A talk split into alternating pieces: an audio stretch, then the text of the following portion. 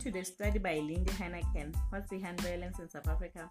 Sociologist Perspective. The 2018 Global Index listed South Africa as one of the most violent and dangerous places on earth and getting worse.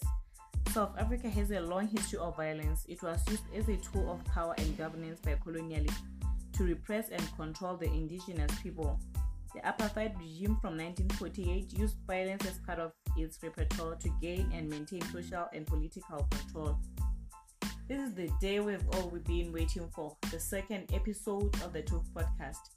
Remember, I promised to host two guests, a victim and an offender. So with me today are Miss Nokubonga and Mrs. Changarai from Alexandra.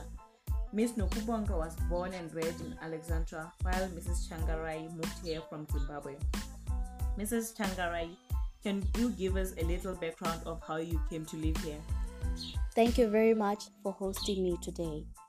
I moved here in 2005 because my husband was working at the mines and we moved here with our family, but we never moved back when he retired. So I heard that your shop was one of the shops that were looted. Would you mind to tell the listeners what happened and how did you know your shop was one of the attacked shops? I really don't know what to say. But then I got a call that day at 2 a.m. that there were people trying to break in my shop. They were attacking every African shop. I don't know what we did to deserve that. They destroyed everything and they stole what they could. They took the computers, they broke the shelves. I don't have anything left. And I've got eight South African people working for me. Now they have lost their jobs. Hmm. So, do you think this was a criminality issue or this was a genuine social economic issue of poor black people fighting against the system that they think is oppressing them? It was definitely a criminal activity.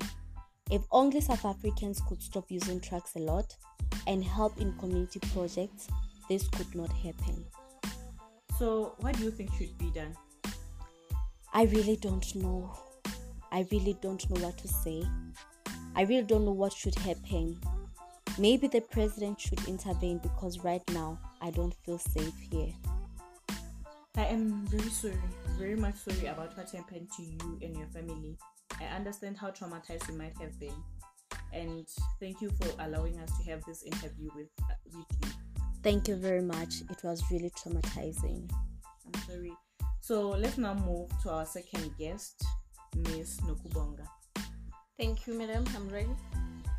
Miss Nokubonga, you seem very young, and yet I learned that you were among some of the protesters last year who looted and vandalized the shop. Do you know why you were looting and vandalizing people's properties?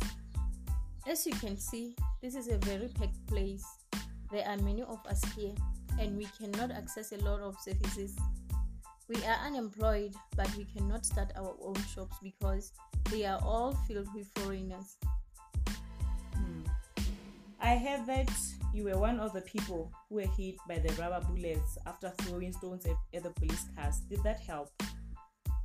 True, it didn't help because most of us were injured. We suffocated from the tear gas. But on the other hand, it helped stop us from destroying my property.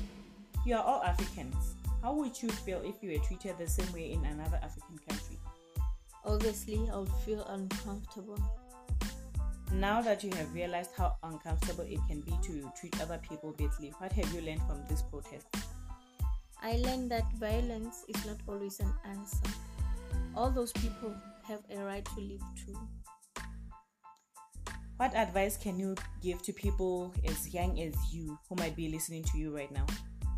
I can tell them that we should stop fighting over parents' battles.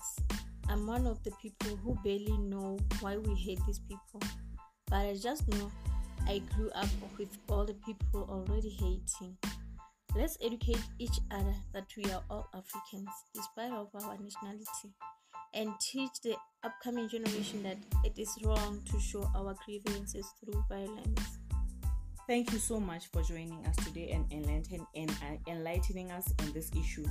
Thank you. Um, back to you, listeners. Um, thank you for tuning in. We need to end violence it must start with us. Let's teach our upcoming generation to be a better generation that cares for each other instead of fighting against each other. Thank you so much for tuning in.